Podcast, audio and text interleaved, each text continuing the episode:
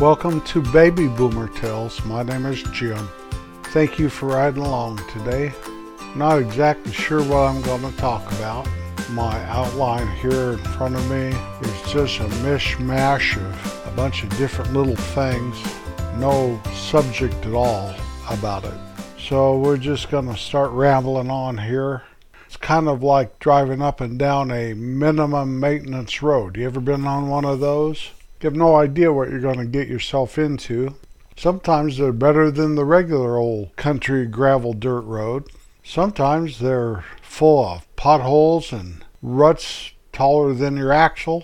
If it's rained, you might be stuck there until everything dries out. You just never know. So here we go down the minimum maintenance road. I don't even know. Let's see. You can find our podcast at babyboomertales.com. That's our webpage.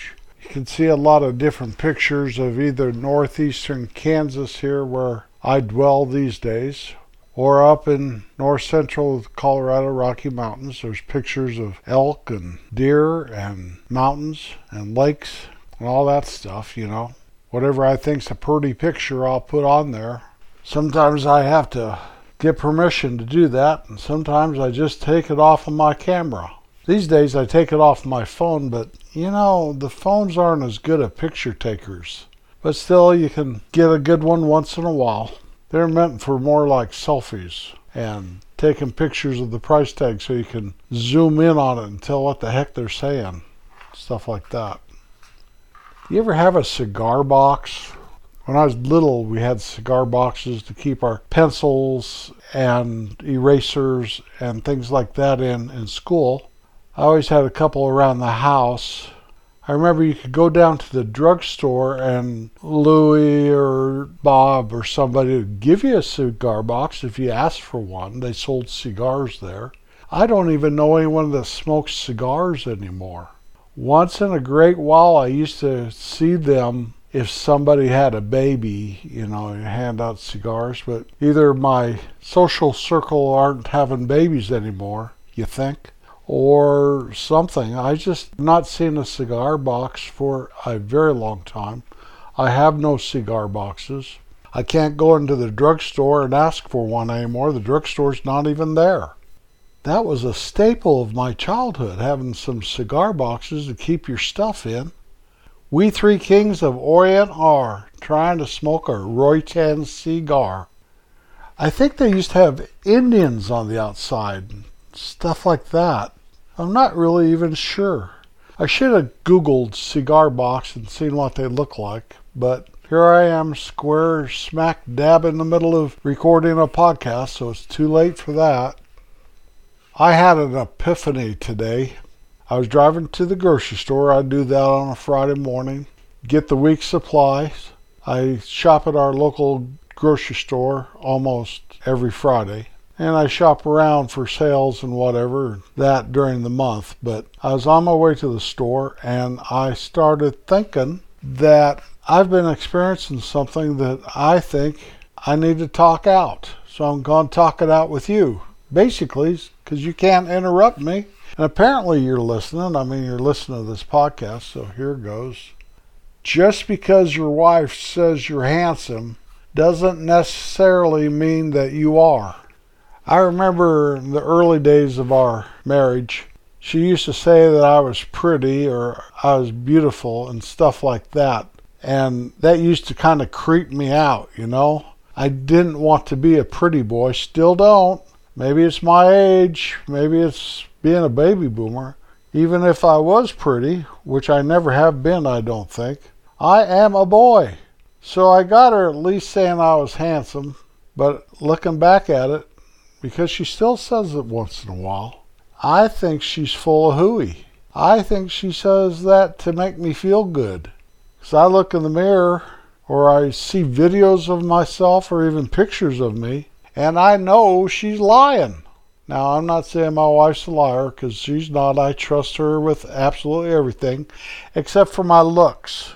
And there's nothing she can do about it, so I think she's just putting on a happy face there. Thank you, Kim. Our unusual fact humans are the only animal with a chin. That's a fact. Look it up. Try to figure it out. Look at a few animals. Even look at the three little pigs. They didn't even know what they were talking about. Not by the hair of my chinny chin chin.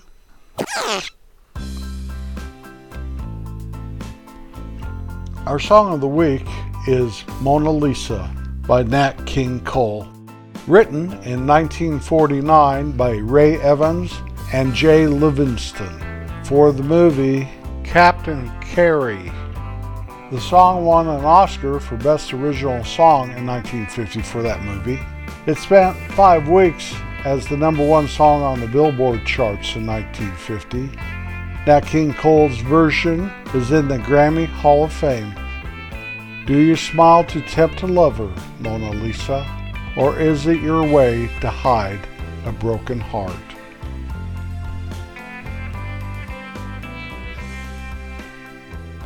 Used to be when I went somewhere on vacation or somewhere I'd never been, I'd always get a t shirt that said, like, Colorado, you know, those things. When we had our department store back in my little hometown, Colorado t shirts and sweatshirts were a very popular item.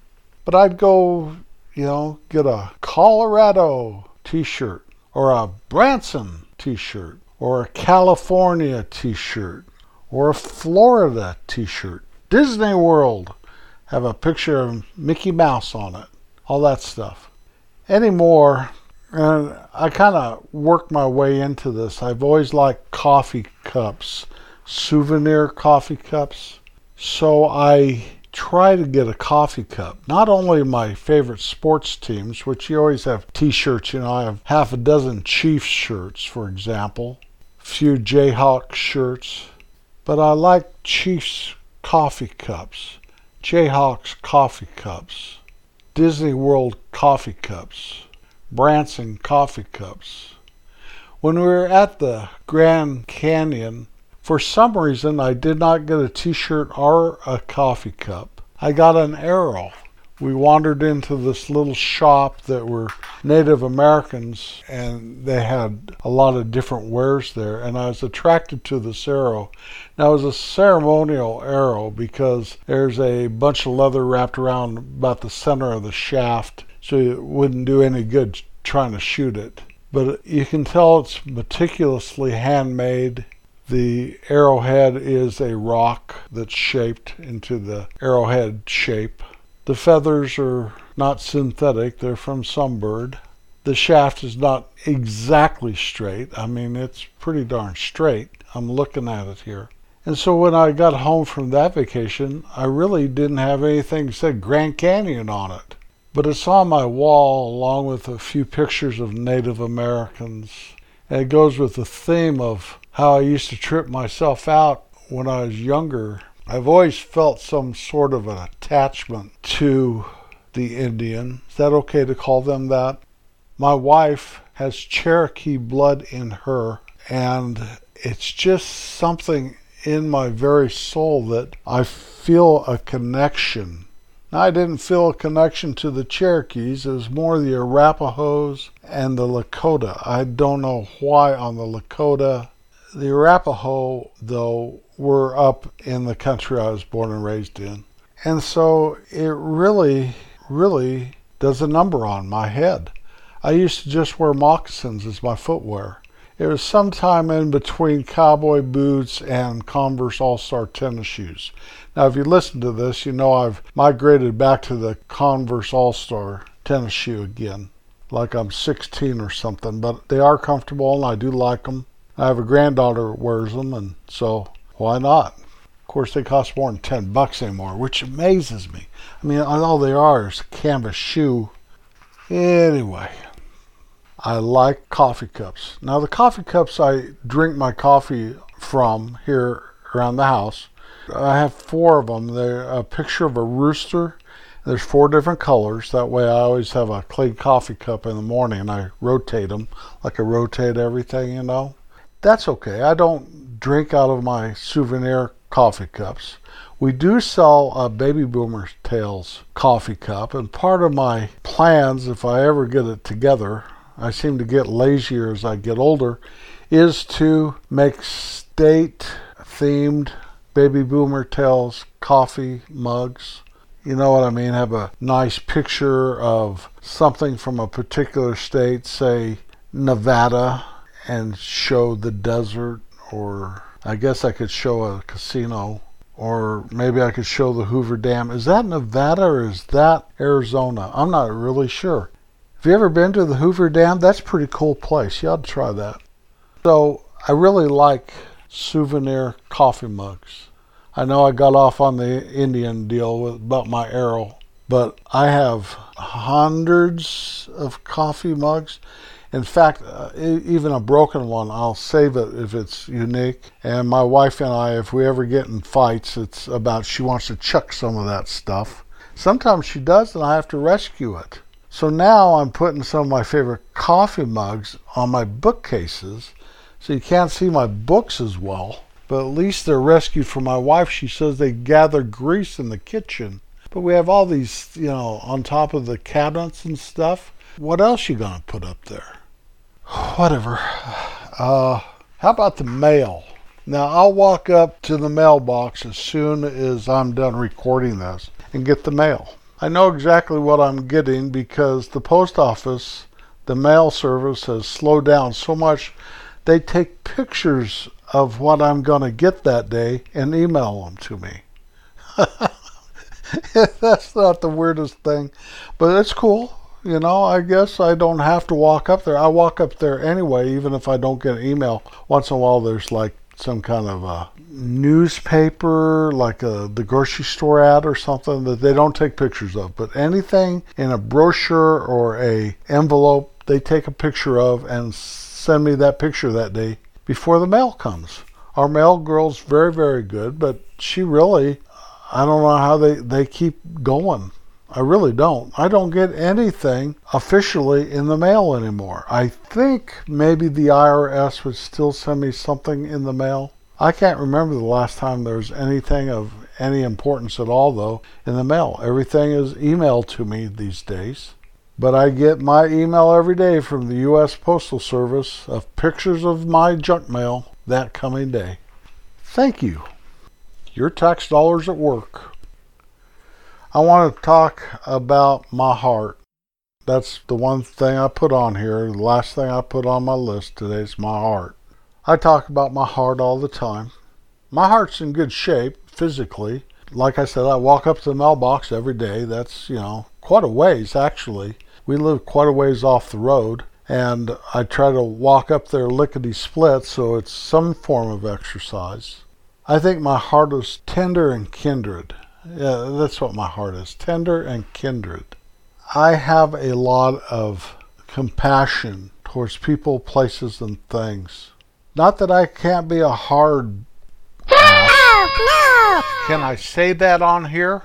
I think I can. I mean, they say much worse on TV and everything. Maybe that explains what I'm trying to say the best. But I don't want my heart to get hard, if you know what I mean. I can get mad. I can get obstinate. I can be a little bit mean. I can. But usually that's a passing thing that I catch myself before I, definitely before I do anything. Most of the times before I say anything. And if I do say something out of meanness and stuff, I'm quick to ask for forgiveness because that's not what I want to be and that's not who I am. But I think being a human being with a chin, we all can be that way. We say things and do things we're not proud of and we regret constantly in life. If you don't, you're not around people, places, or things at all. Some kind of saying says you only hurt the ones you really love. And that's, you know, like I know I talk about my wife a lot on here, and part of my thing is I try not to talk about her so much because, you know, but we're around each other so much, especially now in what they call retirement, that, you know, I know I get on her nerves, but every once in a while I'll snap at her. Say something that's kind of been, you know, growing on the inside of me. I let it out, not a loving nature, and then realize that I've hurt her feelings or, you know, hurt her emotionally or whatever. And then I'm trying to do damage control, which oftentimes it just makes it worse. So what do you do? What do you do? You let your light shine. Let the tenderness that's inside of you come out through actions and words and your body language. You need to listen more than you speak. You need to be quick to forgive and even quicker to ask for forgiveness. You want your hand to be the hand of peace. You want your words to be words of love. You want your intentions to be pure. At least I do. When I'm dead and gone, I truly pray that those that I've touched and been touched by in this life will think of me with warm thoughts and a smile. Start each day with a grateful heart and always be kind. I'll be back next Wednesday. That's my plan. Peace out.